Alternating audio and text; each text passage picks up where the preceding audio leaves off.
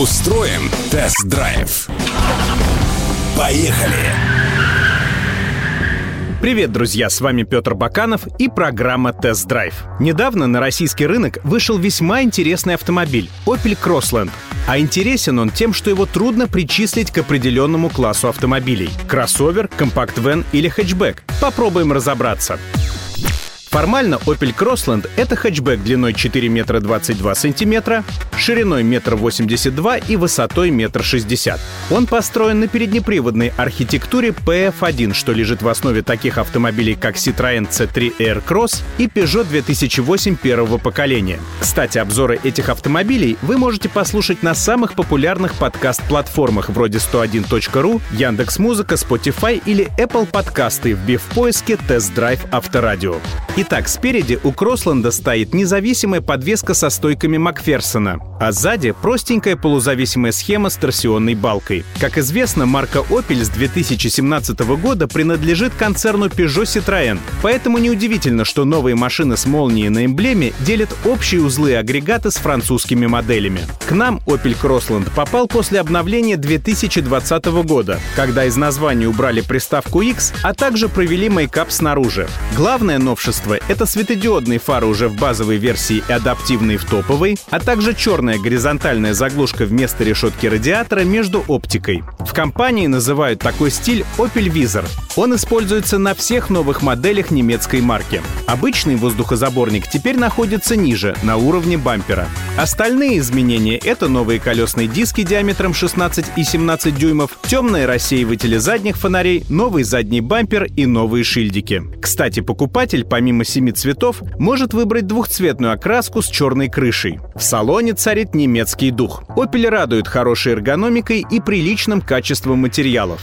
Более того, стекла, некоторые детали интерьера и часть фурнитуры явно несут в себе GM-овское наследие. Что неудивительно, ведь Кроссленд разрабатывался еще тогда, когда Opel формально принадлежал General Motors. Одна из главных фишек Кроссленда — это первоклассные сиденья, одобренные Ассоциацией немецких ортопедов АГР. У них есть не только электрические настройки поясничного подпора и наклона подушки, но даже выдвигающийся коленный подпор. Кстати, они могут быть обшиты либо искусственной кожей и тканью, либо кожзамом и алькантарой. И лишь пристальный взгляд выловит в салоне Кроссленда французские детали вроде выдвижного проекционного стекла за комбинацией приборов, куда выводятся показания спидометра навигации и систем безопасности, блоков кнопок на дверях, экрана борт-компьютера и мультимедийной системы. Кстати, у последней после рестайлинга улучшены функционал и графика. К нам поставляют 8-дюймовый вариант с поддержкой Apple CarPlay и Android Auto, шестью динамиками и навигацией TomTom.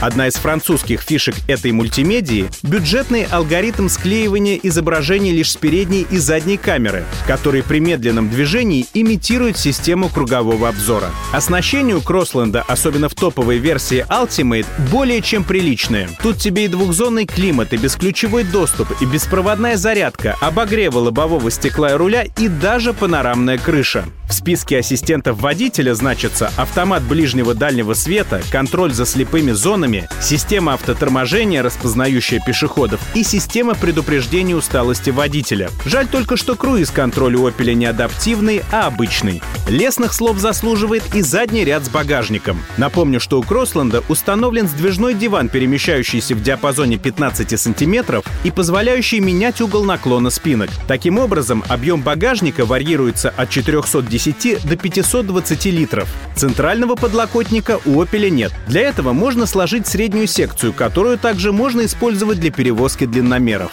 Кроме того, в топовой версии установлен двухуровневый пол со съемной верхней частью Flex Floor, позволяющий получить ровную площадку при сложенных задних сиденьях. В этом плане Crossland копирует решения, которыми когда-то щеголял ушедший ныне компакт-вен Opel Рива. Под капотом Кроссленда, предназначенного для российского рынка, прописался единственный французский бензиновый трехцилиндровый турбомотор 1.2 PureTech мощностью 110 лошадиных сил в сочетании с шестиступенчатым автоматом Aisin. Из-за трех цилиндров моторчик издает забавный характерный рокот, слышимый в салоне. Пожалуй, это главный источник шума при разгоне. В целом, данного агрегата вполне хватает для мегаполиса, тем более, что приличный момент в 205 ньютон-метров доступен уже с 1750 оборотов в минуту. Это и позволяет вполне бодро ускоряться. Ту же сотню Кроссленд массой под тонну 300 набирает почти за 11 секунд. Однако на трассе моторчика уже явно не хватает, поэтому на обгон лучше выходить загодя, да еще и коробку перевести в ручной режим. Благо он есть. Жаль, что у нас не продают 130-сильную бензиновую версию или 120-сильный турбодизель 1.5.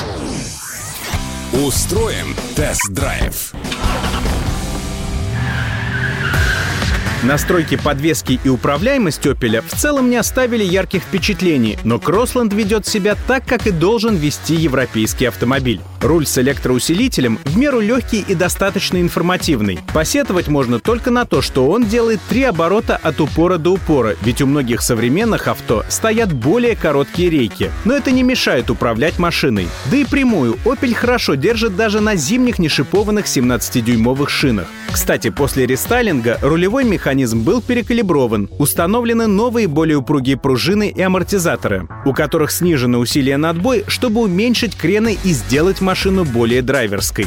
Да, Opel отнюдь не мягкий автомобиль. Той кроссоверной упругости, которой щеголяют французские собратья, здесь нет, но он не изнуряет тряской на мелких неровностях и при этом стойко переносит проезд колдобин. Что касается проходимости, то в этом плане Кроссленду до кроссоверов далеко. Полного привода нет. Заявленный клиренс всего 166 мм. Но удивительно другое. Немцы явно скромничают с дорожным просветом, потому что под металлической защитой картера, которая вместе с докаткой и 150-амперным генератором идет как адаптация для российского рынка, будут все 180 мм. Приятно и то, что после обновления у Кроссленда появилась знакомая по моделям Peugeot и Citroën шайба системы IntelliGrip, заведующая настройками силового агрегата и имитирующая блокировку межколесного дифференциала. У нее есть несколько режимов. Обычный дорожный, снег, грязь, песок и отключение противобуксовочной системы. И она действительно хорошо работает. Те же скользкие подъемы в режиме снег даются куда проще и увереннее, чем в обычном режиме. Как вы поняли, Opel Crossland — это все же не кроссовер, но и не хэтчбэк в чистом виде. Это реинкарнация знакомого многим компакт-вена Opel Meriva на новый лад, в более молодежном и псевдовнедорожном форм-факторе. Но несмотря на стильную внешность, отсутствие полного привода и высокий ценник в силу того, что данная модель завозится из-за рубежа, увы, не добавляют привлекательности. Но все равно отрадно, что в столь непростое время наш однообразный рынок уже не бюджетных седанов и кроссоверов пополняется новыми моделями. Друзья, не забывайте, что этот и многие другие тест-драйвы автомобилей вы можете послушать на самых популярных подкаст-платформах, просто вбив в поиске «Тест-драйв Авторадио». Ну и, конечно же, заходите на Авторадио.ру, где вы можете найти самые актуальные автомобильные новости, полезные программы и комментарии экспертов. С вами был Петр Баканов. Всем пока.